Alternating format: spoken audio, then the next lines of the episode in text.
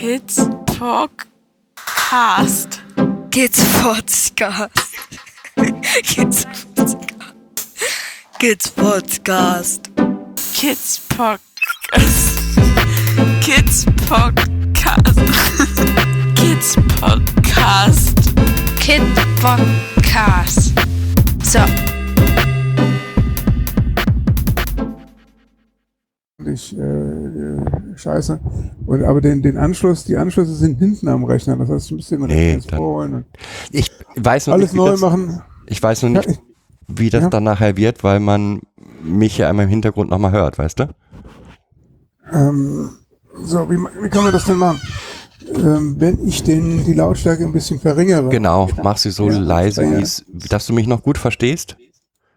So, reden wir einfach weiter. 1, 2, 3, 4, 5, 6, 7, 8, 9, 10, 11, 12, 13, 14, 15, 16, 17, 18, 19, 20. Müsste so gehen. könnte es gehen. Ja, hervorragend. Das wäre für mich auch noch in Ordnung. Also ich bin jetzt doch ein bisschen, ich bin jetzt ein Stückchen zurückgegangen. Ja? So, geht das? Ja, wieder? hervorragend. Okay. Äh, wie gesagt, ich hoffe mal, da, da läuft ja dann nachher nochmal eine Software drüber und so, dass ja, es dann nachher gut wird. Schön. Jetzt haben wir uns erstmal wieder. Jetzt erzähl mal, was ist mit der, mit der Mail-Verteiler? Ähm, also, wer hört auf? Die, die Marie-Louise Kohnen hat äh, irgendwie zum ersten Mal nach längerer Zeit ähm, ein Newsletter geschrieben und hat äh, äh sozusagen ihre, ihre Abwesenheit oder das Fehlen äh, der, äh, der, oder der, der, der üblichen Frequenz damit begründet, dass sie halt gerade mit, mit Wohnungsauflösung beschäftigt sei. Mhm. Und deshalb hängen sie auch eine Liste mit ihrer abzugeben, mit den abzugebenden Büchern und Preisen dran. Und wer, wer möge, könnte sich melden. Und dann hat sie halt noch ähm, ihr, ihr, ihr, das produktive Schaffen der letzten Zeit darüber dokumentiert, dass sie zwei, ich glaube, Zeitschriftenbeiträge oder Buchbeiträge mhm. äh, angehängt hat. Einer davon, äh, der sich mit dem Verhältnis äh, zwischen Jugendhilfe und Jugendpsychiatrie okay. ähm, sozusagen beschäftigt. Zweiten weiß ich gerade nicht auswendig. Wäre auf jeden Fall spannend, spannender, spannendes Ich guck nochmal, äh, zur Not äh, schicke ich dir einfach nochmal. Also ich habe nur eine Christian Ströver ähm, E-Mail-Adresse gehabt. Die habe ich genutzt. Also chris.stöver.gmail.com ist die, die am einfachsten immer ist. Und da ist nichts gekommen. Also. Mhm. warte mal, das kann ich ja hier. Ich kann äh, sie dir nochmal schicken. Ja, warte mal, das war. Ich würde auch mal. Ich, ich, ich schicke sie dir gleich nochmal, ganz in Ruhe. Okay. So. Bye. Und du, du gehst morgen, in, fährst morgen in Urlaub? Übermorgen. Morgen habe ich äh, nochmal so ein, so ein, ich weiß nicht, ob du, äh, ob du weißt, dass ich ähm, an der Schlag Halsschlagader operiert worden bin. Nein, weiß ich, ich nicht. Ich habe morgen nochmal so ein, so ein, so ein, so ein Arzt, äh, ich da sozusagen durchcheck, äh, unter anderem, weil ich, ähm, danke, ist da. Also die, die Mailadresse ähm, weil ich im äh, äh, März eine, eine, äh, meine Karottes ausgeräumt bekommen habe okay. oder eine Plastik eingesetzt bekommen habe, weil mein Gehirn irgendwie etwas min minder durchblutet war. Mhm. Äh, meine Raucherei halt, die 30 Jahre Kettenrauchen haben sich irgendwo in Gefäßwänden niedergeschlagen. Ja, und, und äh, das war, muss ich auf jeden Fall machen. Der, der, das war ein Pflichttermin für Oktober und äh, Zahnarzt und so. Also alles, was, was ich unterwegs nicht so brauchen kann. Und wo geht's hin?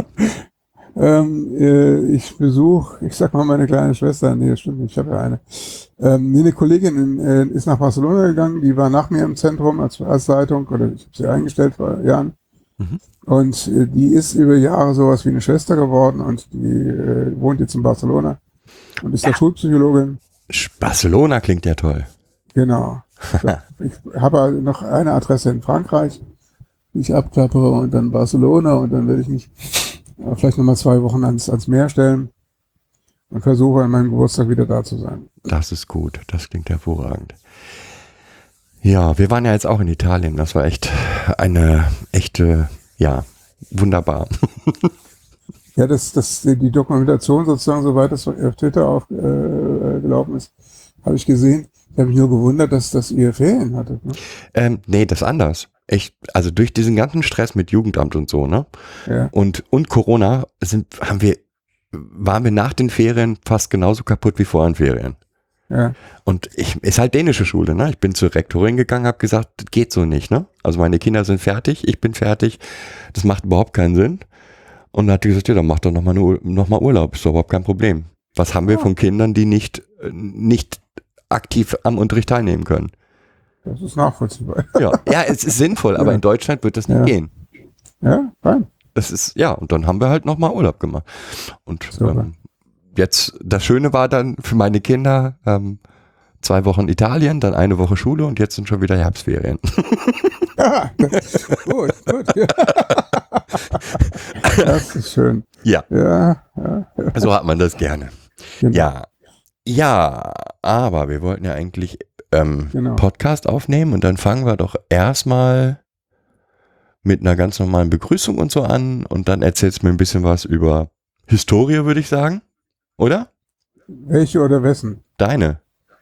Meine. Ja. Also die Leute, die, die das hören, wollen ja wissen, mit wem sprechen sie da. Ja. ja. Und dann sollten wir auf das Thema eingehen, was ich da angefangen habe, weil mich macht das gerade echt kirre. das, das, kann ich gut verstehen. Ich bin, bin da auch, äh, ähm, ich bin da auch relativ wütend auf die, die einschlägigen Fachverbände und, und so. Ja. Ähm, ja. Der, weißt du was? Nur mal so, hier wird gerade ein Trauma Pädagoge angeboten. Der findet an einem Nachmittag statt. Und die Leute kriegen ein Zertifikat. Ja, ja. Ich habe jetzt, also prinzipiell hätte ich nichts dagegen, wenn ich da auch nur, nur, irgendwie eine äh, äh, Idee hätte, ich, dass das ich, gehen könnte, aber. Darf ich, darf ich da nochmal nachfragen? Ja. Äh, äh, wer ist denn die, das zertifizierende, die zertifizierende Dachgesellschaft? Ich sag's dir jetzt nicht, also das ist nicht eine Dachgesellschaft, das macht die Uni. Okay, weil, weil es gibt von der äh, GPTG.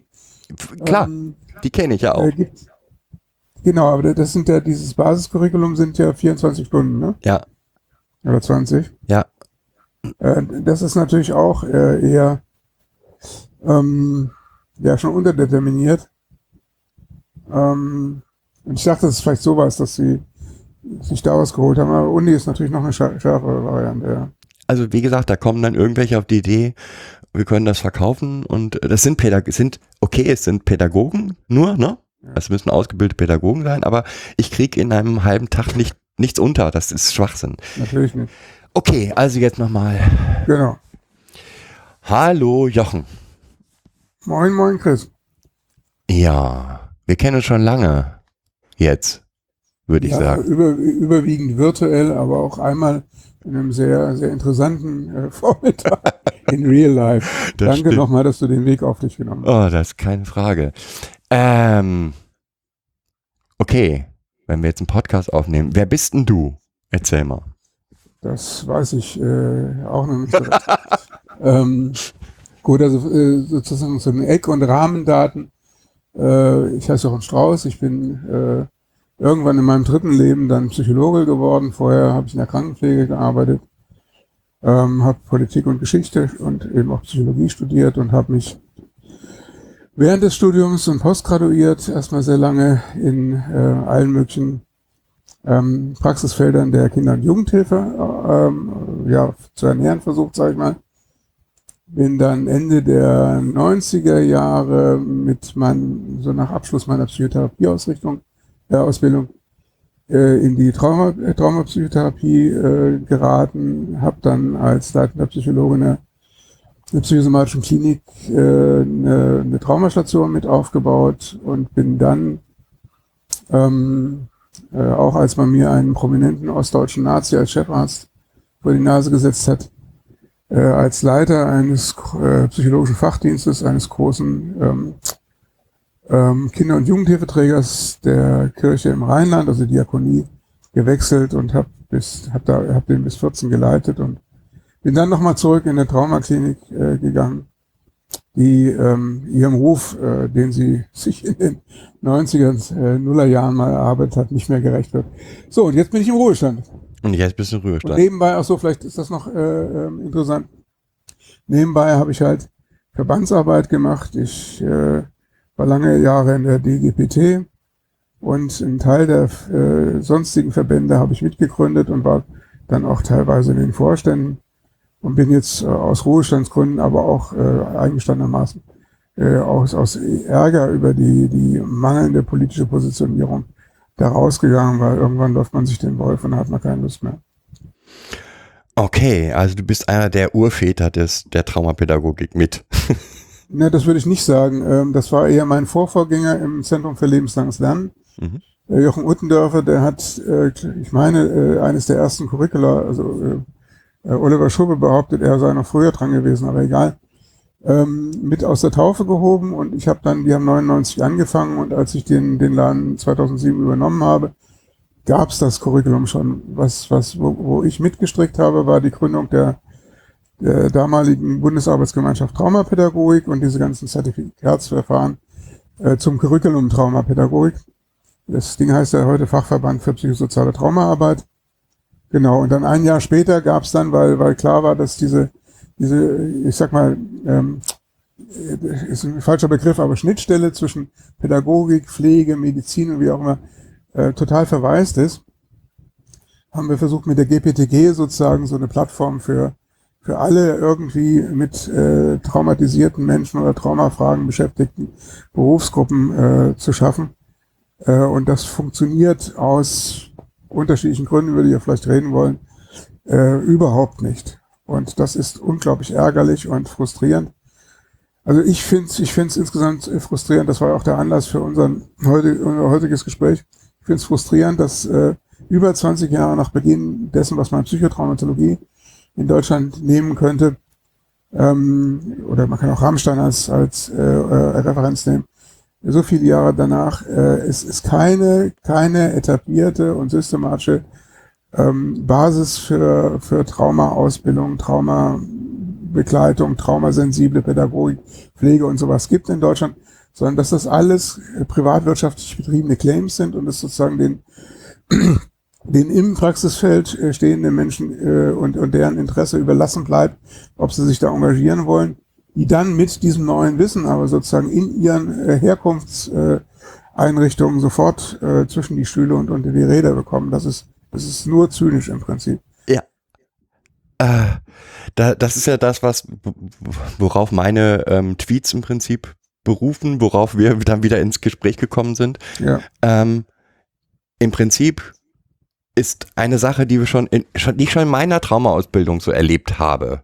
Es sind extrem viele Pädagogen, die dorthin gekommen sind, neue Anregungen bekommen haben, ähm, mit Ideen aus ihrer Ausbildung rausgegangen sind und dann eigentlich vor Wände gelaufen sind. Ja. Und man, also es war eigentlich ein offenes Geheimnis, dass man gesagt hat, oh, jetzt brummt gerade was. Ich habe mein, äh, ich noch einen kleinen Rechner offen gehabt, den habe ich jetzt mal zugemacht. Okay, hat nur zwischendurch mal kurz gebrummt, aber Gut, egal. Ja. Ähm, ein offenes Geheimnis, dass man sagt, die Leute gehen in die Ausbildung, ähm, kommen zurück in ihre, in die Praxis und dann so nach einem Dreivierteljahr wechseln sie, den, wechseln sie die Arbeitsstelle. Ja. Weil sie das, was sie gerne umsetzen wollten, nicht umgesetzt kriegen. Ja. Und ja, aber Woran liegt es deiner Meinung nach?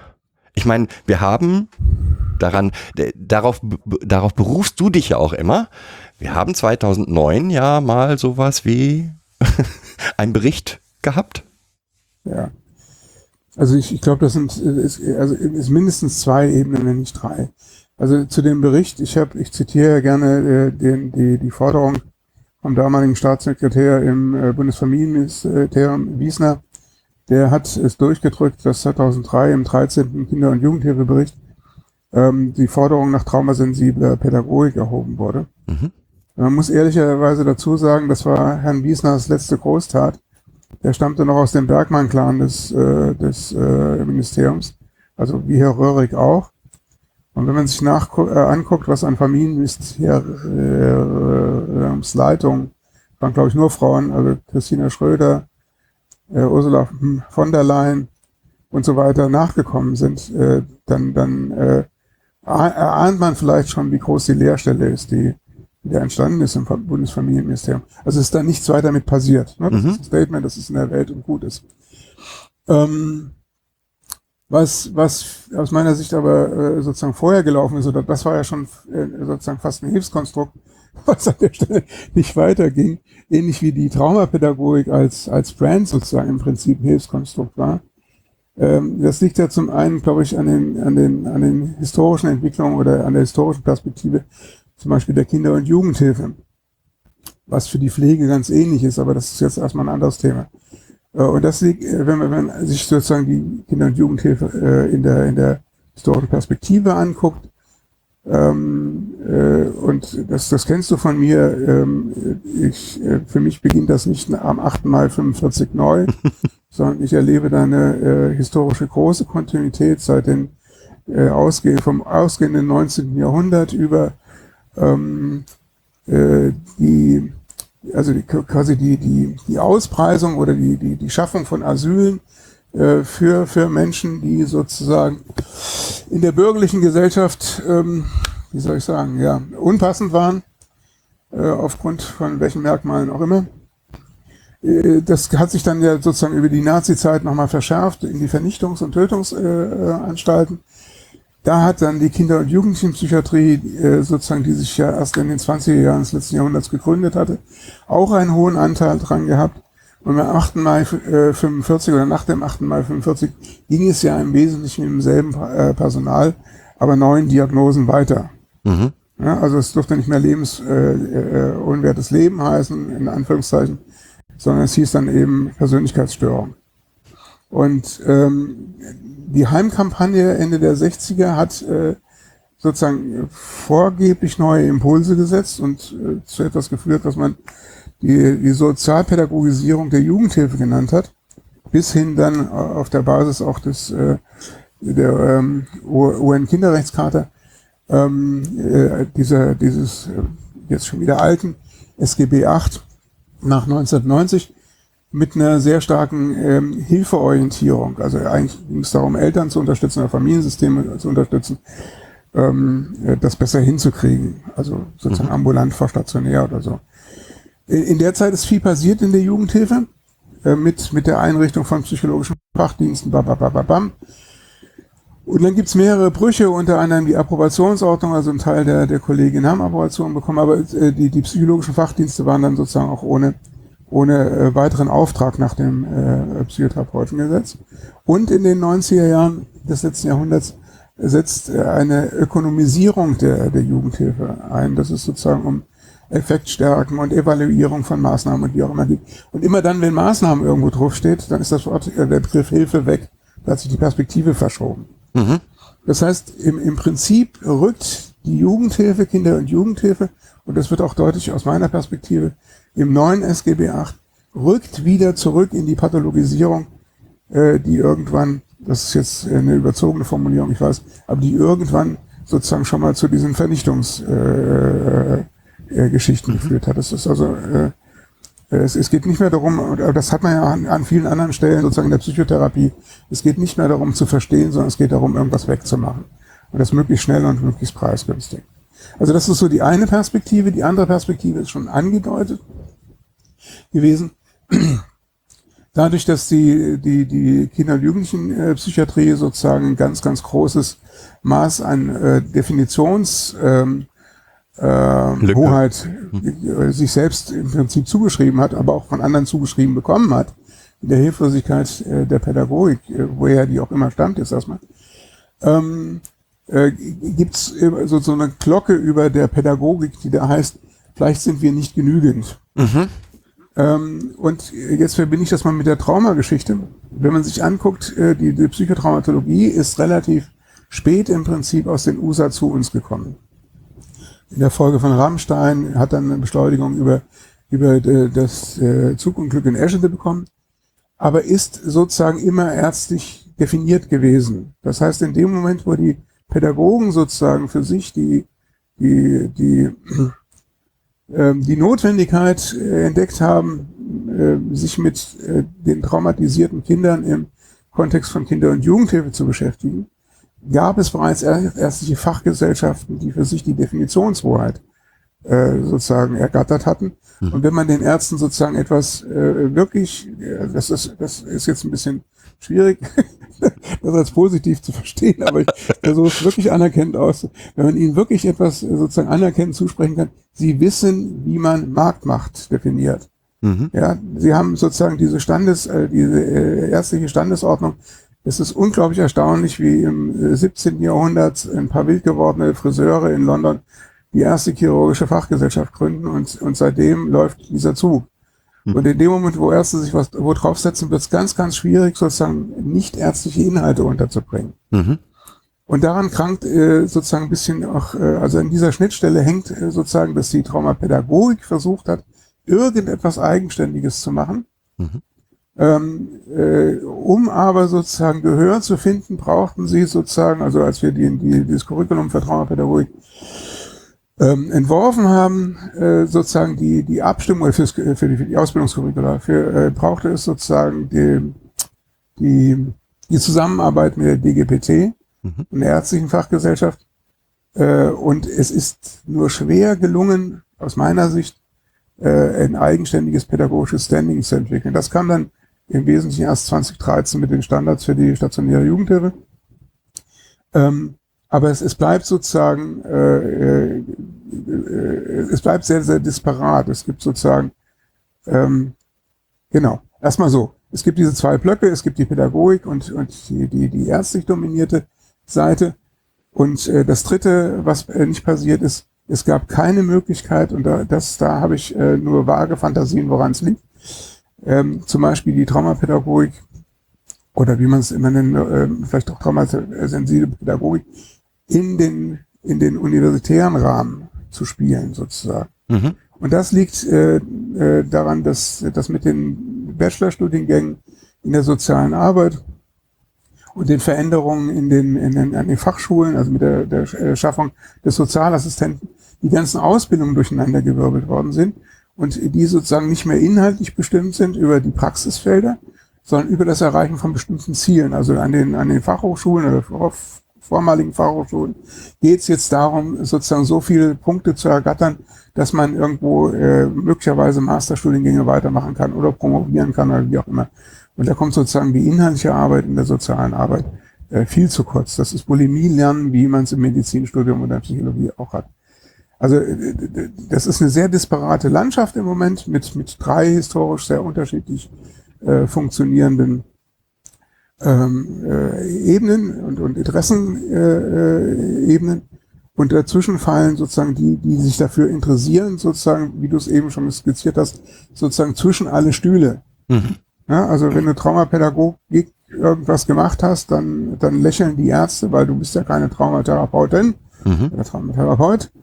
Ähm, äh, wobei man sich wirklich fragt, äh, warum diese Hokuspokus-Traumatherapie sozusagen immer noch nicht in die Psychotherapieausbildung sozusagen eingepflegt ist, sondern weiter privatwirtschaftlich organisiert als, als, als äh, Sonderausbildung sozusagen laufen.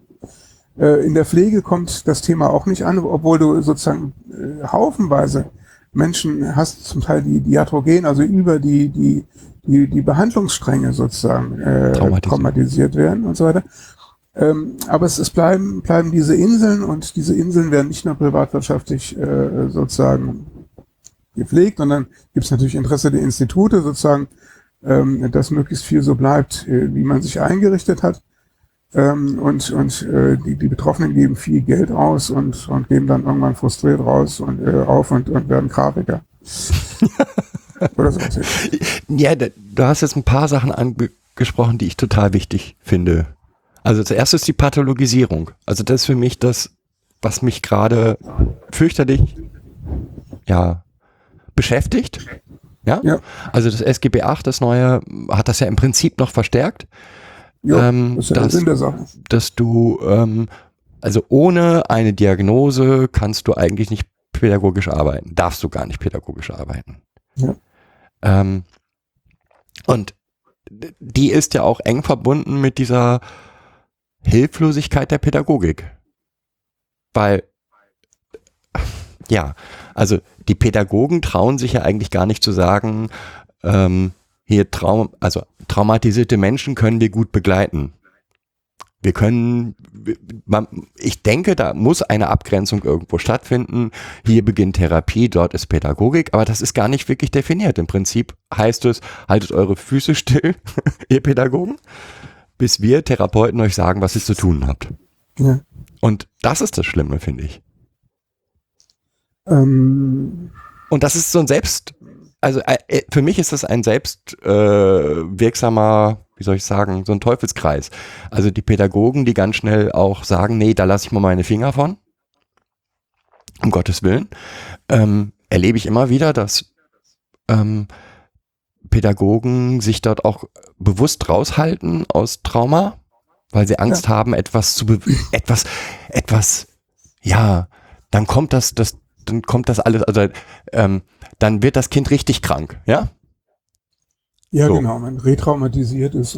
genau, also diese, diese Angst ist ja riesengroß, dass Berater sagen, also auch das habe ich ja, äh, habe ich mehrfach erlebt, dass Berater mir gesagt haben, nee, also ich habe hier schon 50, 60 Kinder durch äh, begleitet, als ähm, Berater für Pflegeeltern und keins meiner Kinder ist zur Therapie gegangen. Ist das nicht toll?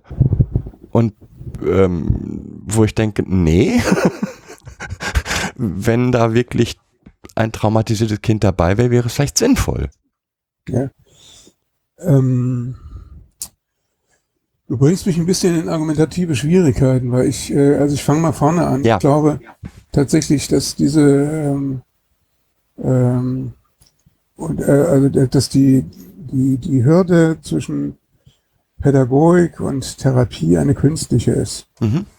Ja, also und äh, das, das, äh, das ist eher ein Popanz, den die Psychotherapeuten, glaube ich, betreiben.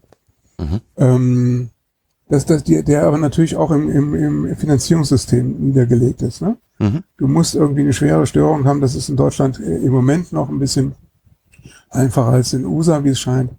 Äh, aber da kommen wir auch noch hin du musst schon gestört sein, damit du Hilfe finanziert bekommst. Mhm.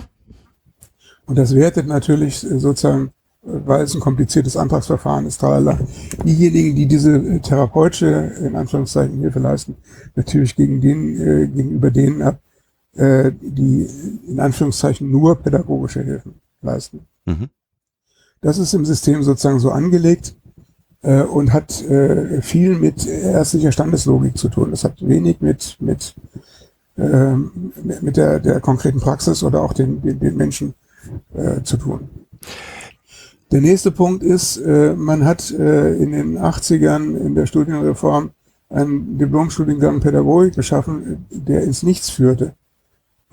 es war nicht dran gedacht, die Stellen zu schaffen. Ja? Mhm. Das heißt, es gibt die akademische Diplompädagogik, die sozusagen ein paar Praktika macht, aber äh, im Prinzip, ja, äh, im Prinzip ähm, Sozialpädagogik 2.0 sozusagen betreibt. Mhm.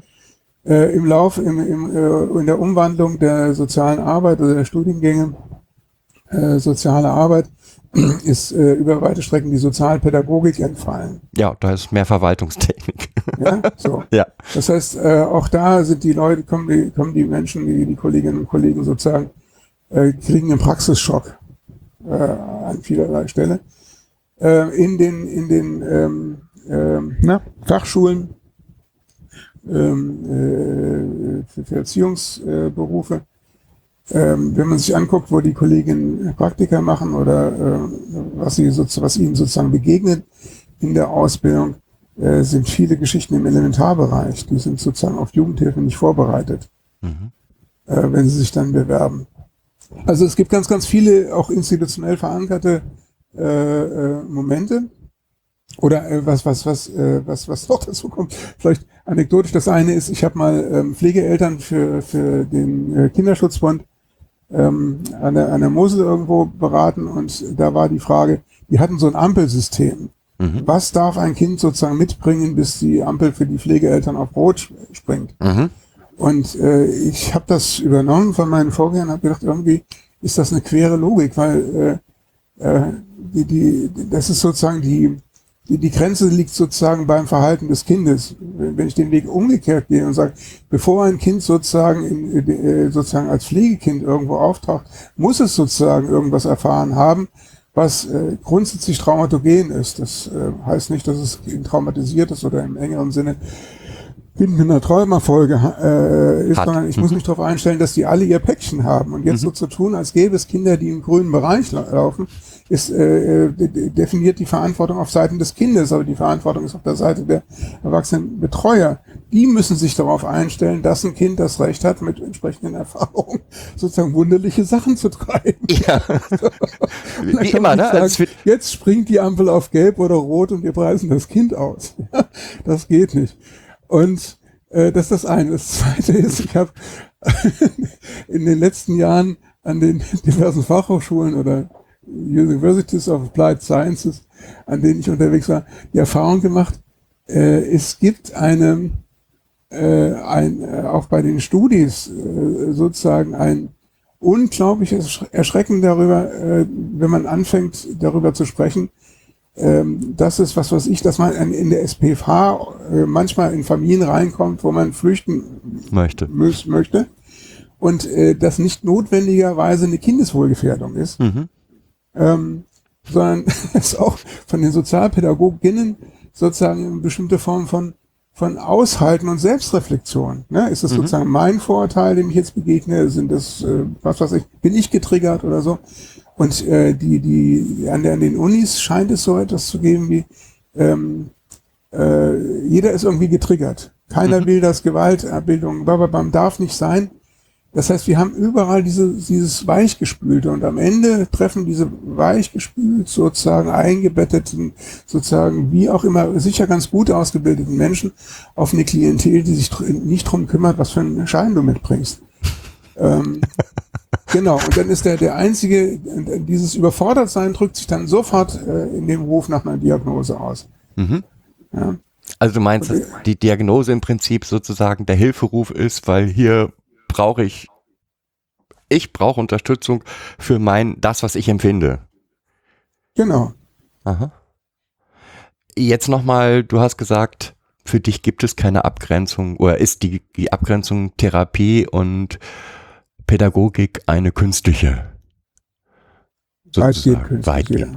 Ja. ja, also da, genau das ist für mich zum Beispiel eine Frage, die letztendlich nicht geklärt ist. Ja, ähm, wie groß, also bis wohin geht die Pädagogik? Ähm, ich habe jetzt ja schon viele Ausbildungen gemacht, auch Ausbildungen, die ich, mit denen ich nichts anfangen kann, sage ich mal so, weil ich mhm. bin kein Traumatherapeut, habe trotzdem traumatherapeutische Fortbildung gemacht. Ja. Ähm, und wenn ich sehe, also ich, ich persönlich mache für mich die Grenze bei der Konfrontation.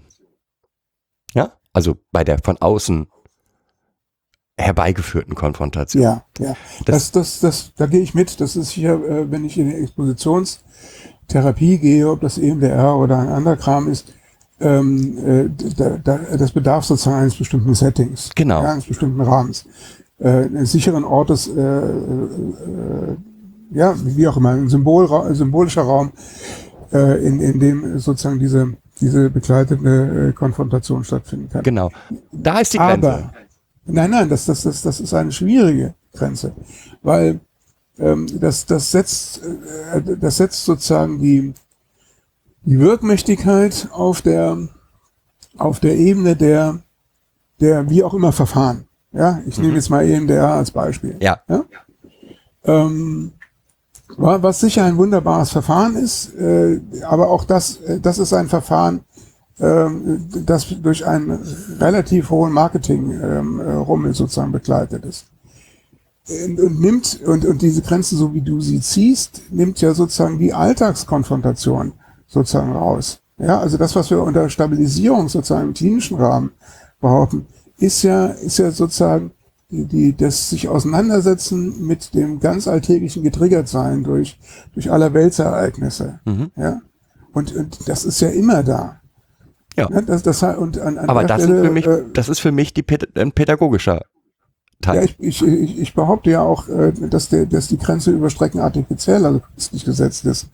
Hm. Ne, du wirst ja, du, du wirst dich ja als, als, als, als pädagogischer Mensch nicht, ähm, ähm, was auch immer du dann machst, was situationsangemessen und mit dem, dem betreffenden oder der betreffenden Jugendlichen abgesprochen ist, äh, hilft, äh, um, um einen State X äh, äh zu beenden. Mhm. Dem wirst du dich ja nicht entziehen. Und du wirst ja versuchen, du, das bist erst in erster Linie du als Pädagoge oder Pädagogin, die, die äh, sozusagen das macht, was dann im klinischen Rahmen hochtrabend Psychoedukation heißt. Ja? Und, und das ist, das ist, äh, also ja, wenn man sozusagen es aus der therapeutischen Brille oder mit der therapeutischen Brille, äh, das ist nichts weiter als das, was, was im klinischen Rahmen unter dem, dem wahnsinnigen Frame Stabilisierung läuft. Und äh, die spannende Frage, ob es diese Expositionstherapien überhaupt braucht, ähm, die entscheidet letztendlich die Klientin, der Klient. Ja wenn, wenn, wenn ein Mensch im Alltag gut zurechtkommt und, und sagt, okay, pass auf, ich, ich, ich weiß jetzt, wie es mir geht und wenn, wenn mir das und das passiert im Supermarkt, dann mache ich bam, bam, bam und dann geht es wieder gut und äh, ich habe das jetzt so geübt, äh, dass das immer seltener vorkommt, ja, mhm. und mich auch nicht mehr bedroht. Mhm. Wo, wo, bin ich denn als Therapeut dann? Äh, also, das ist doch so ein super Ergebnis. Und dann ist es mir vollkommen egal, äh, ob, ob, ob, das, ähm, ob, äh, ob der das dann so labelt oder der Betroffene oder die Betroffene so labelt und sagt, boah, wahnsinnig therapeutische Erfahrung und bar und was auch immer. Oder, oder, oder, was noch viel besser wäre aus meiner Perspektive, wenn man sich die Ergebnisse zum Beispiel der therapeutischen Wohngruppen, die äh, Frau Garleitner und andere in Berlin gemacht haben, eine Zeit lang anguckt, ob das sozusagen rein auf der pädagogischen Ebene, ne, weil es was Fachmenschen gab vor Ort, die gewusst haben, wie man solche Prozesse begleitet und dann, ja, dann heißt das halt Pädagogik und nicht Therapie und Gutes rum. Das Problem ist, ich habe es eben schon mal gesagt, das Problem ist die Schwelle. Mhm. Ja, wenn wir sozusagen ein, ein, äh, System hätten, nennen wir es jetzt mal ein komplexpauschalen System, ja? Mhm. Äh, und ein Angebotssystem auch auf der therapeutischen Seite, wo die Pädagogen, das, äh, wenn die das Gefühl haben, der Prozess stockt mit dem Kind, ja? Mhm. wir kommen hier nicht weiter, weil der Alltag, ähm, der ist halt so, wie er ist, meinetwegen auf einer Wohngruppe. Mhm. Ja, und es macht Sinn, dass wir mal gucken, ob es nicht einen, einen, geschützteren Raum braucht, mhm. phasenweise. Weil da gibt es irgendeinen Knotenpunkt, wie man es auch mal nennen will, äh, der sich vielleicht aufzulösen lohnt. Dann wäre sozusagen, das, das wäre eine geschickte Überleitung in den therapeutischen Bereich. Ja. Das war, glaube ich, irgendwann mal, ich will sogar auch an der Stelle Positives unterstellen, irgendwann mal die Idee des 35a. Ähm, aber der hat nie funktioniert und das liegt daran, dass dieser 35a sozusagen ähm, eigentlich äh, sozusagen rechtlich ein Hybrid war, der in die Übergangshilfe und dann sozusagen in, die, in den SGB 9 sozusagen verlängert hat. Also vollkommen unangemessen war und unglaubliche Hürden aufgebaut hat. hat mehr Hürden aufgebaut, als sozusagen den Prozesscharakter, äh, der gewünscht war, äh, eigentlich äh, zur Geltung zu verhelfen. Damit machst du ja, wieder aber wie gesagt, Ich bleibe mal dabei. Ich glaube, das ist, das ist eher ein kassenrechtliches Ding, Alter. dass man so, so tief äh, zwischen Therapie und Pädagogik unterscheidet. Ja. Ähm, damit machst du ein weiteres Ding auf. Also bei all den Gesetzen, ja, das aktuelle SGB 8, bei ganz vielen Dingen habe ich immer das Gefühl, die Idee an sich, das, was wir eigentlich wollen, ist gut. Und dann schießen ganz viele Sa Sachen von der Seite rein und es wird ein Chaos. Ja. Also ne, aktuelle SGB 8, ganz viele Sachen finde ich völlig in Ordnung. Mhm. Die Idee, die Zielrichtung und dann kommt plötzlich, ja, aber wir brauchen jetzt Diagnosen. Und Diagnose können wir nicht agieren. Oder ähm, auf einmal werden äh, Erziehungsstellen wird, wird total, total schwierig. Ja, ja, Sozialpädagogische äh, Erziehungsstellen werden schwierig, weil sie sollen jetzt plötzlich wie Pflegeeltern sein. Ja. Und werden auch entsprechend entsprechend abgerechnet und können, kriegen keine Zulassung mehr oder ähnliche Geschichten. Das geht komplett an dem, was die Kinder brauchen, vorbei. Habe ich das Gefühl. Jo. Jo. das, ja, das, das ist das, was du, was, was ich vorhin mal die, die Ökonomisierung äh, genannt habe. Es muss sich einfach rechnen. Schlimm. Ja, das, das ist, ähm, ja, was erwartest du im kapitalistischen System? Also, guck, guck mal die, die, die Ergebnisse Sondierungsgespräche in Deutschland an, dann äh, äh, ja, also wie gesagt, Kapitalisierung der Rente und wie auch immer. Ähm, äh, was soll ich sagen? Ähm, äh, genau, äh, das gute Wollen und äh, das, was bei rauskommt, ja. ist. also, ne, so wie du es vorhin zum 35a gesagt hast, prinzipiell haben Leute das Problem gesehen haben sich überlegt, so könnten wir es machen. Und aber nachher kommt was raus, was so kompliziert ist, was ähm, nicht weiterhilft. Und ich, äh, ich erlebe es jetzt aktiv mit einer Zusammenarbeit mit meinen ähm, Jugendämtern. Massiv, dass es, ähm, ich sag mal, wenn ich die Gesetze so auslegen will, dass sie, dass sie hilfreich sind, ist das möglich. Aber sie sind auch immer so auslegbar, dass sie alles verunmöglichen. Ja. Ja. Und wie kommen wir da jetzt weiter? naja, das, also erstmal, erstmal äh, nochmal äh, zurück, also im, im Prinzip, oder ich habe es ja eben schon anklingen lassen. Ähm, wir kommen nicht weiter, wenn wir uns nicht langsam ähm, als politische Akteure begreifen und vernetzen. Das, das ist das, äh, das, das ist im, ähm, bei den ganzen Sozialberufen unglaublich schwierig. Ich weiß nicht, äh, ob du mitbekommen hast in Dänemark, in Deutschland hat es kaum jemand mitbekommen, dass, äh, ich glaube, 36 Tage die, die Kolleginnen äh, im Pflegedienst bei der Charité und bei Vivantes sind es immer ja. im Streik sind und dass die Kolleginnen, äh, äh, die also organisierten Kolleginnen der Asklepios-Kliniken in Brandenburg ebenfalls für einen Vollstreik geschickt mhm. wäre. Habe ich mitbekommen. Ich kenne das ja aus der Krankenpflege. Seit 40 Jahren frage ich mich, äh, äh, warum es nicht von einem Arbeitskampf in den nächsten geht, weil die, das, was wir Pflegenotstand haben, ist absehbar, das ist gewollt. Das hat was auch mit ärztlicher Standespolitik zu tun. Also ähm, Herr Gassen von der Kassenärztlichen Vereinigung und Herr Reinhardt als Präsident der, der Bundesärztekammer sind äh, das Fleisch gewordene 19. Jahrhundert. Ähm, äh, wie kann man so jemanden wählen? Ja, also äh, das, das ist so. Und äh, wenn man mit ärztlichen Kollegen sozusagen oder ja, approbierten Kolleginnen sozusagen in Verbänden unterwegs ist, äh, in dem Moment, wo man darauf aufmerksam macht, dass die ärztliche Selbstverwaltung zum Beispiel, dass das politisch gewollte und gesetzte Gremien sind, die man politisch bekämpfen kann. Man kann sie auch abschaffen wollen. Ja? Mhm. Ähm, da braucht man keine Pflegekammern erfinden, um mit der Bundesärztekammer auf Augenhöhe zu sein. Man muss es aber diskutieren wollen. Ja. Ja, das heißt ja nicht, dass morgen dann die Ärztekammern abgeschafft sind. Aber die letzte, die versucht hat, sozusagen die Kassenärztliche Vereinigung an, an, an, an die Kette zu legen, war Andrea Fischer. Und da ist dann ein, ein, ein, ein Foto von äh, Joschka Fischer auf einer Demo aufgetaucht. Äh, und, und dann äh, kann man sagen, war sie das Bauernopfer, damit die Bildzeitung Joschka in Ruhe gelassen hat man war es nicht. Aber äh, Andrea Fischer ist schon seit über knapp 30 Jahren nicht mehr Gesundheitsminister. Seitdem ist das Thema weg, auch der Regulierung des Fahrrad, äh, des Pharma, äh, die, die Regulierung des Pharmamarktes und so weiter. Ähm, wir lassen uns, äh, wir, wir alle haben sozusagen den Triggerpunkt, dass man sagt, ja, das ist alles, du hast es eben äh, anders erwähnt, oder anders formuliert, das ist alles gut und schön und politisch, aber wer soll das denn bezahlen? Mhm.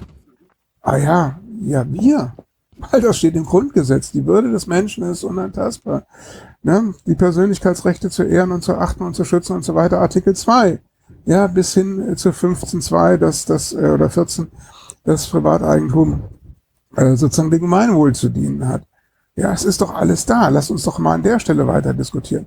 Stattdessen ist es so, dass, dass äh, ich habe es dir, glaube ich, schon äh, auch mal erzählt, äh, auf einer, auf einer Podiumsdiskussion zur, zur Präventionsarbeit im Kinderschutz die damalige Referentin oder die, die, die Abgesandte des ähm, Städte- und Gemeindetages gesagt hat, das ist alles gut und schön, aber wenn wir präventiven Kinderschutz machen, muss ich es den Behinderten wegnehmen. Man kann, den, man kann die Euro nur zwei, einmal ausgeben. Ja. Das ist eine schwachsinnige Haltung, aber die ist durchdringend. Wir sind dieses Mantra, diese Mantra, das ist äh, alles zu teuer. Mantra, äh, der, der Kostendeckung, das wird gesungen seit den 50er Jahren. Und das ist Schwachsinn. Aber das, wie gesagt, das, das ist eine Querschnittsgeschichte in der Kinder- und Jugendhilfe, in der Pflege, in der Medizin, in der Arbeit mit äh, Menschen mit Handicaps, in der Arbeit mit geflüchteten Menschen.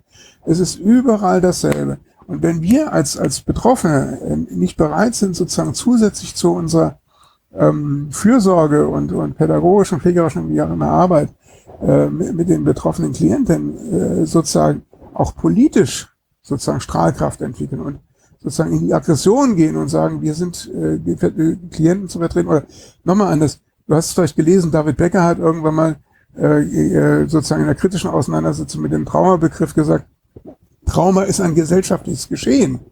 Ja? Wenn wir das nicht als gesellschaftliches, äh, angelegtes Geschehen betrachten, im Kinderschutz, in der, in der Pflege und so weiter, dann treten wir immer auf der Stelle. Mhm. Und ähm, äh, ich, ich habe es ja auf, auf Twitter schon mal, glaube ich, ge geschrieben, ähm, äh, als es um die Abschaffung der DRGs und der PEPs ging, äh, ja, dachte ich, ah, was wäre das schön, mal wieder zu sowas zu kommen wie dem Gesundheitstag, den Gesundheitstagen Anfang der 80er. Eine Plattformveranstaltung, wo sich die Betroffenen und die unterschiedlichen Akteure aus den unterschiedlichen äh, Praxisfeldern treffen und gemeinsame Interessen und gemeinsame ähm, ähm, Netzwerke und gemeinsame politische Initiativen sozusagen mal besprechen. Ähm, Aber dass man, man hat das Gefühl, also jetzt ist, ist mein persönliches Gefühl, dass die einzelnen Akteure alle Angst haben, sich zu wehren, weil das könnte ja negativ sein. Weißt du, was ich meine? Ja, das ist schon richtig. Aber wir müssen uns wehren, du hast recht. Wir, wir, müssen eigentlich sagen, hier ist die Grenze. Das, was ihr da euch überlegt habt, ist ähm, und wie du, dieser Begriff ähm, Trauma ist ein gesellschaftliches Phänomen eigentlich und kein, kein individuelles Problem des Einzelnen. Das ist das Entscheidende für mich. Ja, es gab in den 70ern, es gibt, gab aus den, in den 70ern, äh, ich bin ja so ein Kind der Sponti-Bewegung sozusagen, äh, den schönen Spruch, in der allergrößten Not bringt der Mittelweg den Tod. Ja? Also, äh, aber wie gesagt, äh, das ist, das ist unglaublich schwierig. Ich habe es in der Pflege erlebt oder ich habe es in dieser Klinik, wo ich zuletzt war, äh, erlebt. Es ist unglaublich schwierig, die Leute dazu zu bringen, einen Betriebsrat zu gründen. Mhm. Ja, weil man Angst hat, sobald man aus der Deckung kommt, also quasi die Komfortzone, die ja keine ist, weil die ganze Zeit wird ja darüber gemault, wie die Bedingungen, äh, ja. Bedingungen untragbar sind und so weiter. Ja. Aber wenn man das Gefühl hat, man, man, man wird sichtbar, ähm, das, das macht Angst. Mhm. Zum einen bräuchte, bräuchte es dazu sozusagen Vorgesetzte oder Menschen, die vorausgehen, die sagen, ich bin ein bisschen angstfreier. Ja, die gibt es ja vielleicht auch vereinzelt im Feld. Mhm. Aber es müsste auch, und da, da, da bin ich im Moment, deshalb äh, reden wir ja auch miteinander, äh, Suche, auf der Suche nach, nach, einer, nach einer Neukonzeption. Also es, es bräuchte äh, ähm, eine Möglichkeit sozusagen in den Basisausbildungen viel, viel stärker wieder äh, eine Form auch äh, von politischem Bewusstsein mhm. reinzubringen. Ja, also wenn es schon in der Psychologie, in, einem grundständigen äh, Bachelorstudium äh, nicht stattfindet, äh, wie bringt man das sozusagen in den Masterstudiengang äh, Psychologie, ganz besonders jetzt, wo er ja äh, approbationsbewährt wird? Wie, wie kann man sozusagen eine stärkere Politisierung der, der Fachhochschulen hinkriegen? Wie nimmt man mehr, äh, was, wie, wie begegnet oder ja, wie ertüchtigt oder äh, äh, empowert man die, die, die Menschen in Erziehungsberufen? Und das, das wäre zum Beispiel eine Aufgabe, äh, zum Beispiel von Verdi oder GEW. Mhm. Ja, ähm, äh, da, da viel mehr, viel mehr Angebote eben auch an den Hochschulen zu machen. Äh, wie gesagt, für mich nicht nur an Hochschulen. Also ähm, das fängt nochmal weiter unten an. Es gibt ja eigentlich keine gesellschaftliche. Oh, jetzt gerade war ganz schlimm. Äh, es ja. gibt ja eigentlich keine gewerkschaftliche Vereinigung für Erzieher. Also die Erziehungsberufe sind nicht organisiert. Ja, es, äh, noch, äh, meines Wissens gibt es die GEW und es gibt immer noch Verdi. Ja, aber GEW versteht sich eher für Lehrer als Lehrer. Ja, aber grundsätzlich von den Statuten her äh, so. Ähm, äh, äh, dieses Selbstverständnis von, von der e GEW oder auch von der, die könnte man ändern, man müsste erstmal eintreten. Und es müsste eigentlich im ureigensten Interesse äh, äh sozusagen auch im Prinzip auf die, auf die Tarifmächtigkeit äh, dieser, dieser Institutionen sein, sozusagen mehr vor Ort an Angeboten und Werbung zu machen. Ja, das stimmt. Ja. Also dein Und, äh, Aber was, was natürlich ein großes Problem ist, das dürfen wir nicht vergessen, glaube ich, ist, äh, das ist dann ein weiteres Lieblingsthema, aber dann sitzen wir noch zwei Stunden, weil ich dann, glaube ich, äh, mich richtig heiß rede. Ähm, ein Großteil der, der Träger ist konfessionell gebunden. Ja. Ja, das heißt, in, in dem Moment, wo du in dieses, äh, dieses Multiversum der, der Mitarbeitervertretung, also nicht mehr Betriebsratsarbeit, mhm. Mitarbeitervertretung, sozusagen eintrittst, äh, wird es arbeitskampftechnisch relativ schwierig für die Kollegen.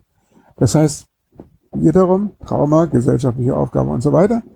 Ähm, wir müssen uns über die, ähm, wie heißt es so schön, ähm, ich komme auf den Begriff jetzt gerade nicht, die Verlagerung staatlicher Aufgaben auf freie Träger. Ja. Ähm, wir müssen uns darüber Gedanken machen, wie, wie weit es denn mit der Unabhängigkeit von Staat und Kirche ist. Und ob es. Äh, oh, ja. ja. Nein, weil, weil der, der Punkt ist, in dem Moment wurde sozusagen die, die, die, ähm, die öffentlichen Träger, also die Jugendämter, äh, sozusagen Aufgaben an die freien Träger äh, delegieren, die sich wiederum als Wirtschafts. Ähm, äh, Unternehmen. Äh, als wirtschaftliche Unternehmen, genau. Unternehmen verstehen, weil das war mein das Argument, äh, wenn es in der Diakonie klemmte, bei meinem Träger hieß es, muss ich ja auch rechnen. Dann habe ich gesagt, nein, das steht im Gesetz, das muss ich nicht rechnen. so. Und wenn ihr es nicht leisten könnt, was ihr sozusagen aufgefordert seid zu leisten im Kinderschutz, dann müsst ihr es lassen. Ja. Ja. Ähm, so, ich muss so mal eben eine ganz kurze Pause machen, weil ich muss ganz dringend aufs Klo. Bin gleich wieder da. Gerne.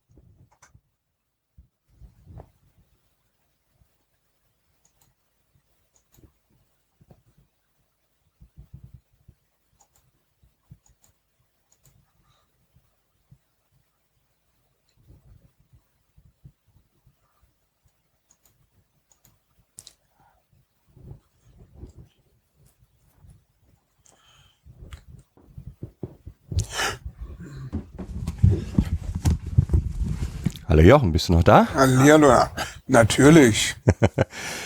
ah, jetzt hast du mit, mit der Kirche ja noch ein, ein großes Feld aufgemacht. Mein Gott.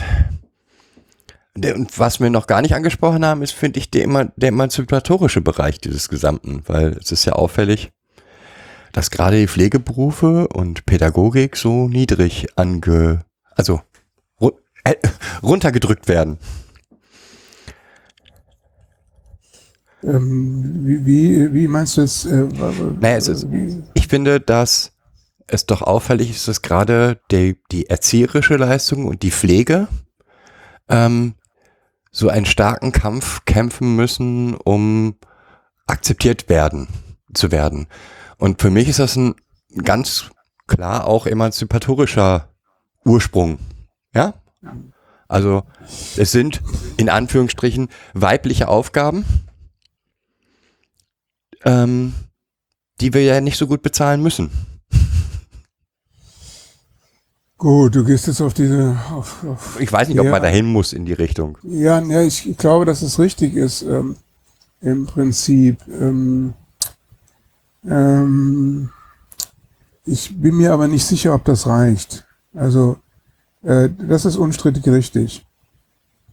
Äh, man könnte sich natürlich auch die Frage stellen, warum ist das keine ähm, mal abgesehen von der ärztlichen Seite, ne? Also die hm. Psychiatrie war, war immer ärztlich geleitet. Mhm. Ja, und ähm, das waren ja die ärztlichen, die Psychiater, Psychiater der ersten Stunde. Euler Kreplin waren ja üble Rassebiologen. Also, aber das will ich jetzt gar nicht weiter vertiefen. Ähm, da komme ich gleich drauf. Also die, diese diese Kehrseite ist ist äh, und und ähm, die ähm, die Last der der Kehrtätigkeiten auf den Schultern der Frauen über die Jahrhunderte als, als Teil der patriarchalen ähm, äh, Gesellschaft, das sehe ich auch.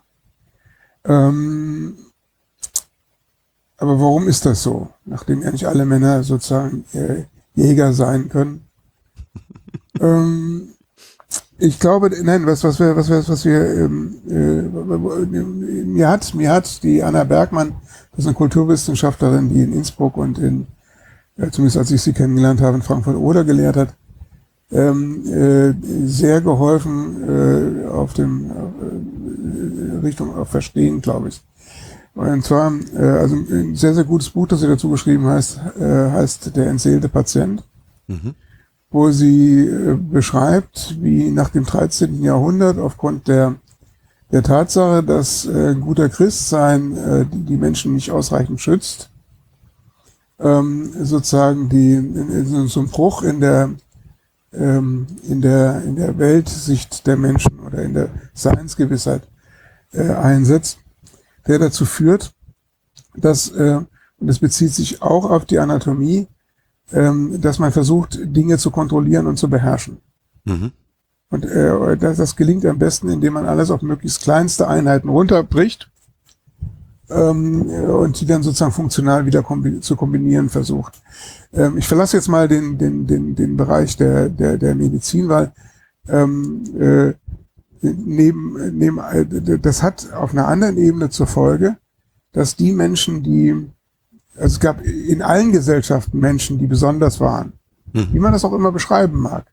Ja, ich will es überhaupt keine, keine äh, Diagnosekategorien aufmachen. Menschen, die irgendwie für die Mehrheitsgesellschaft wunderlich waren. Und die, die Frage, äh, was mit diesen wunderlichen Menschen äh, passiert, wie die Gesellschaft mit ihnen umgeht, äh, darauf haben ja die unterschiedlichen Kulturen und Gesellschaften sehr unterschiedliche Antworten gegeben. Unsere Antwort ist die, ähm, ähm, wir wollen sie zur Vernunft bringen. Sie sollen funktionierende Teile einer Gesellschaft äh, werden oder in heutigen Worten sie sollen zum Bruttosozialprodukt äh, beitragen. ähm, und das führt zu allen möglichen Geschichten, wenn man sich die Geschichte der Psychiatrie anguckt. Das ist eine Geschichte der Gewalt. Das sind ja im Wesentlichen die Asyle sind Gulags. Die, die Waisenhäuser, äh, die Krankenhäuser waren Experimentierschuben von wild gewordenen Ärzten, ähm, äh, Menschen, die wir heute vielleicht als Pädagogen bezeichnen würden, wie auch immer. Das waren Gewalt- und Unrechtssysteme. Ja?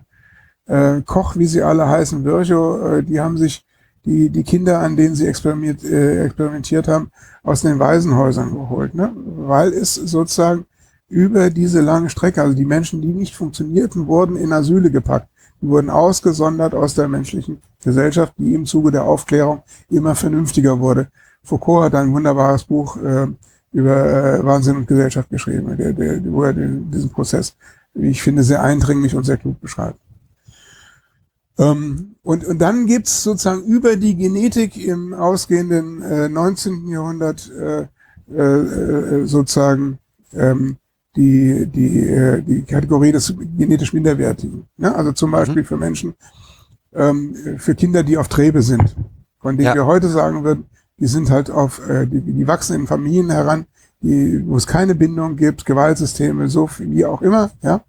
Ähm, und äh, das ist ein Teil der, der, ähm, ein Teil ihrer, ihrer, ihrer Überlebensstrategie sozusagen, äh, ihr Leben auf der Straße zu, zu bringen, weil das immer noch äh, vermeintlich äh, besser ist, als was zu Hause passiert. Mhm. Die werden in die Anstalten gefercht und jetzt sozusagen nicht wie früher sozusagen einfach ähm, mit Zwang bespielt, ähm, äh, sondern sie unterlaufen, äh, durchlaufen auch sozusagen eben eine psychiatrische, wie auch immer, Diagnostik. Und am Ende steht, die sind zu nichts zu gebrauchen. Und die Nazis nennen das dann Ballastexistenzen. Ähm, das sind ja nicht nur die Nazis, sondern die Einrichtungen, die als Verlichtungseinrichtungen sind, sind kirchliche Einrichtungen der Diakonie und der Caritas. Ja, das heißt, die, die, die kirchlichen Träger, die bürgerliche Gesellschaft, die Nazis und die damals moderne Wissenschaft waren sich weitgehend einig, wie mit diesen äh, menschlichen, in Anführungszeichen bitte, doppelte, fünffache Anführungszeichen, menschlichen Restkategorien umzugehen ist. Nämlich sie auszusondern und zu vernichten. Und ich habe es vorhin schon mal eingeschrieben und gesagt, diese ganzen Institutionen und Menschen machen nach dem 8. Mai 45 einfach weiter. Das heißt, in dieser Gesellschaft ist eingepflegt, wer in diese Berufsgruppen geht, wer sich sozusagen mit, mit diesen menschlichen Sondermüll in Anführungszeichen beschäftigt, ja, mhm. der steigt ab. Also der wird sozusagen, er kriegt sozusagen das Etikett. Äh, und äh, sozusagen, wenn man sich das amerikanische äh, Versicherungssystem anguckt, dazu gehört ja auch Frank Krankheit und Siechtum, Krankheit und Siechtum. Wenn du in einer, in einer extrem protestantischen, kalvinistischen Deutung sozusagen krank wirst, dann hast du was falsch gemacht. Das ist eine Diskussion, die die Corona-Schwurbler äh, zum Teil ja auch führen. Ne? Ja. Ein gesundes Immunsystem, äh, ein ne, gesundes Leben äh, bewahrt dich vor allem Möglichen. Dann brauchst Und in dieser Gemengenlage sind diejenigen, die sich krank, äh, dysfunktional sind, ähm, äh, sind, sind solche, mit denen man sich nicht beschäftigt. Das, das, die sind irgendwo ausgesondert. Und diejenigen, die sich mit ihnen beschäftigt werden, sozusagen dazu erzogen, zu glauben, dass sie sozusagen, weil ähm, für ihr Klientel und für sich nichts zu fordern haben. Sie sind, sind froh darum, dass diese Gesellschaft so großzügig ist, äh, dass man äh, äh, sozusagen die, die, die das ist der Triple Down Effekt, ne? Mhm. Die Prosamen von der Tafel der, der Wohlstandsgesellschaft, die unten anregen, die müssen dann aber auch reichen. ähm, und, und das wird, wird tief eingepflegt. Da gibt es von Bourdieu ähm, einen wunderschönen Begriff des Habitus. Ähm, das, das ist Aufgabe der Schulen, der, der Fachschulen, der, der, der Krankenpflegeschulen, der, der, der äh, Studiengänge, ne? immer wieder zu sagen, so. Und das Gute ist, wenn du sozusagen diese Care-Arbeit machst, du bist immer noch ein bisschen besser als die Klienten. Ne? Also über die hast du Macht. Wobei so. das ja schon, ja, okay. ja, also das, das ist dann nochmal eine, eine, eine Diskussion. Aber im Prinzip, ähm, äh, wir sind, ich, bin, ich bleibe bei dieser Gemeinwohlgeschichte. Äh, dass, dass äh, wenn es um Gemeinwohl geht, dann, dann kann es keine, ne, wir haben die Inklusionsdebatte an den Schulen, wo auch immer, ne, dann kann es keine Ressorts außerhalb geben, sondern Inklusion heißt, wir arbeiten alle äh, oder wir, wir leben in derselben Welt und wir, wir essen am selben Tisch und Punkt. Ja? Mhm. Und es ist eine Aufgabe der Gesellschaft, äh, sich dem zu stellen. Und in dem Moment, wo wir das anfangen zu begreifen und uns dafür streiten, damit sind wir wieder bei den politischen Auseinandersetzungen, Braucht es, äh, äh, äh, wird es dann auch ähm, ähm, schwerer, die, die Sozialberufe äh, sozusagen auszupreisen. Mhm. Ja? ja. Und genau dieses, ähm, dieses qualitative Darstellen von Leben, ja, also dass es besseres Leben, schlechteres Leben, ist halt das Hauptproblem, ne? Ja. Ach Jochen, du machst mir eigentlich, ich dachte, ich telefoniere mit dir und bekomme neue Hoffnung. Ja, die, nein, ne, Moment, äh, Moment. Äh, ähm, es gibt äh, schon wieder ein alter Spanti-Spruch, ne? Ja. Aus Angst muss Wut und aus, aus Wut muss Widerstand werden. Ja. Ja, und äh, ich hatte gehofft und ich, da, da, da, äh, vielleicht, vielleicht ist es, also ich bin ja deshalb draufgesprungen auf deinen Tweet letzte Woche, weil ich dachte, ähm, also zum einen lässt es mich nicht los und äh, ähm, dachte, es braucht möglicherweise wie bei Zündungen von anderen Dingen auch immer wieder Momente, wo man sagt, okay, lass uns drüber nachdenken, wie kann es denn jetzt weitergehen? Ja. Meine Idee, meine Idee ist, äh, nachdem ja dafür auch viel drüber geschrieben worden ist, äh, auch, auch das verstaubt in Bücherschränken, meine Idee wäre, zu sagen, äh, Akteure einzusammeln, zu sagen, okay, und wir, wir organisieren jetzt mal eine Netzwerkkonferenz. Ja. Und äh, diejenigen, die das am ehesten machen könnten, im Prinzip, weil sie äh, zum Beispiel Sekretariate haben, über die die Anmeldung laufen kann oder die Orga laufen kann, das sind die Traumafachverbände. Mhm. So, und dann wäre die nächste spannende Frage, wie gewinnt man Einfluss auf diesen Fachverband äh, psychosoziale äh, Traumaarbeit? Also ich weiß, äh, äh, in der vormaligen BAG äh, gibt es Leute, die sehr un, äh, unzufrieden sind mit der mangelnden politischen ähm, Ausrichtung. Ausrichtung, ja. Mhm. Ähm, wie fixt man die GPTG nochmal an die DGTD? Ähm, ähm, wahrscheinlich gibt es sogar äh, in der DGPT Menschen, die, die da mitziehen wollen, also der, der, der, denen das ärztliche Standesbewusstsein äh, weniger wichtig ist. Ähm, was muss dazu passieren? Äh, zum Beispiel, dass man äh, anfängt sozusagen ähm, in Thesenpapier entwirft. Mhm. Wenn man in Thesenpapier in Vorbereitung auf so eine Netzwerkkonferenz macht, wo, wo lanciert man das? Wo bringt man das unter? Ne? Das ja. ist das äh, so. Und dazu muss es ein redaktionelles Team geben. Und äh, da kann doch, äh, warum nicht da, da können doch die diversen äh, Social-Media-Kanäle eine Rolle spielen. Ich weiß nicht, wie groß deine, deine Twitter-Blase ist. Ähm, meine ist ja eher marginal. Da, äh, ähm, ist ja mal die äh, Frage, äh, Größe der Twitter-Blase ist sicherlich nicht groß genug, ja? Nein, das, muss ja, das soll ja Schneeballeffekte werden. Ja, also Leute anfixen und, und, und sagen, okay, lasst uns weiter diskutieren. Dann haben wir möglicherweise erstmal sozusagen äh, virtuelle Konferenzen, Vorbereitungen. Ne? Mhm. Ähm, weil, weil ich glaube, äh, dass dass ein, ein weiteres Problem ist, in dem Moment, wo, wo es Experten gibt, die diesen Prozess vorantreiben, dann dürfen die nicht ausfallen. Ach so, noch was anderes. Äh, in dieser Traumaszene ist ja eine unglaubliche hohe Fragmentierungsbereitschaft. Ja. Ah, das habe ich vergessen zu erwähnen. Äh, etwas, was sehr hilfreich wäre, wäre zum Beispiel, wenn die Menschen, die traumatisiert sind, auch als Experten, ebenfalls mit ihrer Betroffenheit sozusagen da sein können.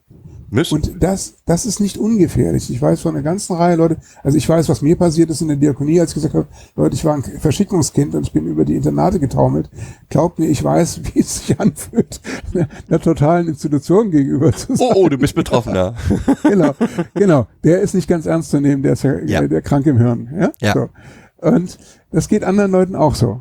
Ja, also eine Freundin von mir hat jetzt, glaube ich, in der siebten Aufgabe ihres Buches ähm, zum ersten Mal erwähnt, äh, dass sie eine Betroffene ist. Da ist ja äh, viele Jahre von abgeraten worden. Ja. ja. Ähm, wir müssen uns da auch zeigen. Das heißt aber auch, dass äh, notwendigerweise da, wo traumatisierte Menschen sowohl als Experten als auch als Betroffene unterwegs sind, ähm, diese, diese allfälligen dissoziativen Fragmentierungs-, wie auch immer, ähm, State-Muster auftauchen. Das sieht man in der ganzen Verbandsarbeit. Das heißt, in dem Moment, wo wohl so eine Initiative auf der Schulter von ein, zwei ganz besonders äh, engagierten oder drei, vier, fünf ganz besonders engagierten Menschen ruht, läuft sie Gefahr, dass in dem Moment, wo, wo die sich anfangen zu streiten, und das ist zu erwarten, dass das etwa 14 Tage dauert, das, das Ganze auseinanderbricht wieder. Eine, eine schräge zentrifugale Dynamik kriegt. Ja, ja, das heißt, man muss im ersten Anlauf, glaube ich, gucken, dass man das relativ breit streut, ähm, und dann, wie gesagt, vielleicht erstmal sagt, das ist jetzt so eine Art Redaktionskonferenz wir, oder Brainstorming oder wie auch immer, ja. Mhm. Aber wie gesagt, ich fand das letzte Woche äh, interessant, weil ich dachte, das ist vielleicht mal wieder so ein Impuls. Ein, ein kleiner Funke, mit dem man mal angucken muss, äh, ob aber den, den ich ein bisschen anfachen kann, dass ein kleines Feuerchen draußen entsteht. Und vielleicht ein letztes noch, weil, weil ich will dich ja jetzt nicht äh, trübe und, und äh, deprimiert von dannen schleichen lassen. Ähm, es gibt ein letztes Interview, das ähm, John Lennon vor seinem äh, Tod gegeben hat. Und äh, da hat er auch eine sehr, sehr düstere Zukunft, also gesellschaftliche Zukunftsperspektive sozusagen entworfen. Und äh, dann ist er von dem Interviewer gefragt worden, äh, sagen wir mal, äh, so schwarz sehen. Wie kann das denn sein, dass die Beatles äh, in vielen Liedern so hoffnungsvoll geklungen haben? Und da sagte John Lennon, ach wissen Sie, wir sind uns immer vorgekommen, dass wir auf einem fast führerlosen Segelschiff auf hoher See im Sturm der Wellen sind und oben im Mastkorb äh, sitzen und immer wieder singen, Land in Sicht, Land in Sicht. und vielleicht muss man die Perspektive wieder ausgraben und wir müssen halt so lange Land in Sicht äh, schreien, bis wir tatsächlich, bis die Wolken aufreißen. Und wir Land in Sicht haben. Genau. Ähm, ich bin ja auch, äh, nochmal, eigentlich bin ich nicht negativ, weil ich ähm, weiß ja, in, in meiner praktischen Arbeit, was, was wir bewirken können. Genau. Ja. Und ja. Äh, eigentlich muss man, mich, mich ärgert halt nur, dass wir dieses Stück Hoffnung, ähm, ich glaube, dieses Stück Hoffnung gibt es an vielen Stellen. Ja. Also, wo, wo gute pädagogische Arbeit mit Traumatisierten gemacht wird, entsteht immer auch Hoffnung. Ja. Nur es sind halt viele einzelne Kerzen und eigentlich müsste es, ähm, ja, das Wissen, was da entsteht, müsste eigentlich ein Leuchtfeuer sein, an dem sich viele Traumatisierte wärmen können und für die dass sich diese Menschen gemeinsam dafür einsetzen, dass es ihnen besser geht. Ja, anstatt ähm, jeder für sich kämpft und jeder so sein kleines Stück ähm, hat. Von daher ist dein Aufruf schon genau richtig. Ich ja, es, es gibt, es äh, gibt noch was, weil du gerade so formuliert hast.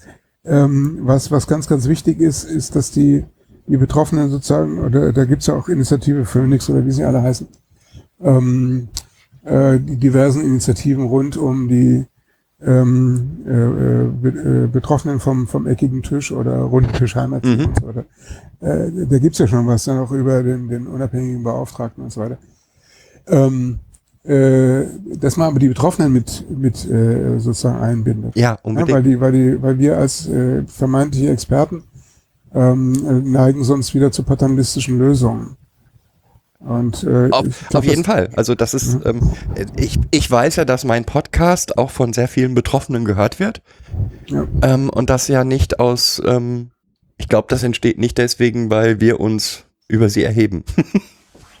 nee, nee, nee, nee. Das ist, das ist, du bist ja sehr nah an der, äh, an der, an der Praxis und äh, du lässt ja auch deinen Ärger spüren über das Versorgungssystem und so weiter. Ja. Das, das macht das natürlich ähm, also das ist ja das ist wieder eine andere Diskussion, nämlich die Frage der Abstinenz in der in der Pädagogik und und äh, Therapie, ob man sich da nicht versteckt als Mensch, ja, hinter so einer vermeintlichen, also Abstinenz im freudischen Sinne geht darum, du sollst deine Patienten oder Klienten nicht ausbeuten, mhm. weder sexuell noch sonst wie, mhm. ja.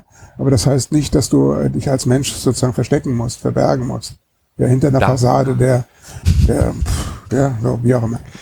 Ähm, äh, ich finde diese Diskussion hochspannend. Vielleicht ist ja der, der Podcast jetzt, den wir hier gerade machen und den du noch hinterredigieren wirst oder wie auch immer. Ja. Äh, ein, ein kleiner, ein kleiner ähm, Baustein. Ähm, Baustein, genau.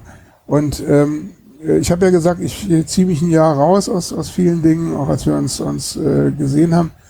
Ähm, äh, wenn, wenn, sich sozusagen Richtung Frühjahr irgendwas ent, äh, entwickelt, wo wo ich das Gefühl habe, da, da macht es Sinn, nochmal Energie reinzustecken.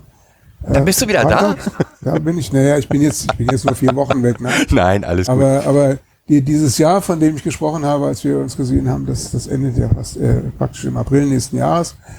Ähm, aber ich, ich äh, aus, aus dem, was wir die ganze Zeit besprochen haben, heraus, äh, habe ich gedacht, ich habe keine Lust mehr, äh, Energie rein äh, in Sachen zu entwickeln, die, die in absehbaren Sackgassen enden. Ne? Mhm. So sondern ähm, äh, es, es, muss irgendwie eine Idee von was Neuem kommen.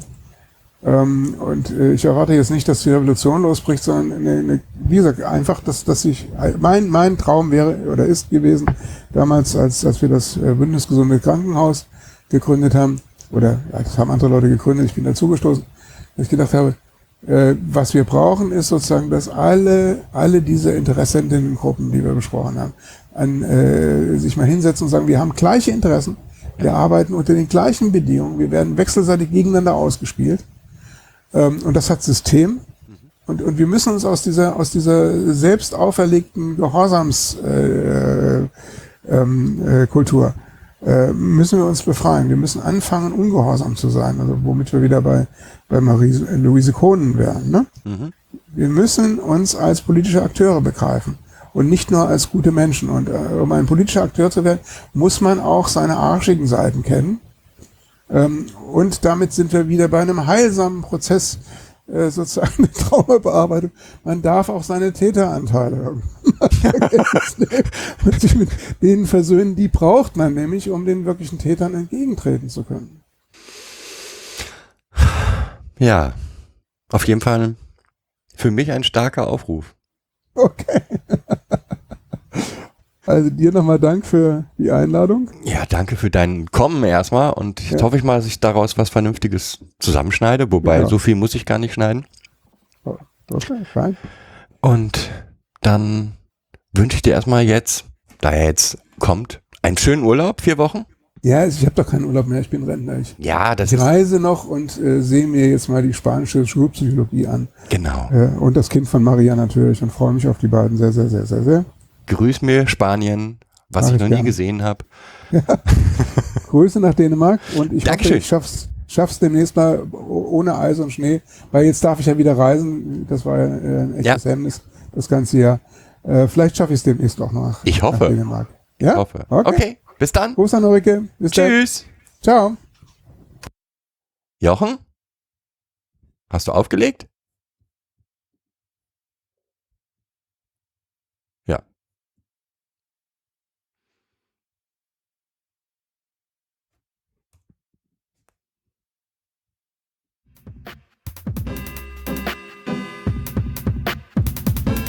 Das war eine weitere Folge Kids Podcast. Danke fürs Zuhören. Show Notes und die Möglichkeit zu Kommentaren unter kidspodcast.de. Anregungen, Ideen und Feedback per Mail an info at kidspodcast.de oder per Twitter an kids-pod. Wenn euch diese Episode gefallen hat, empfehlt sie weiter oder gebt Bewertungen in iTunes oder anderen Podcast-Portalen ab.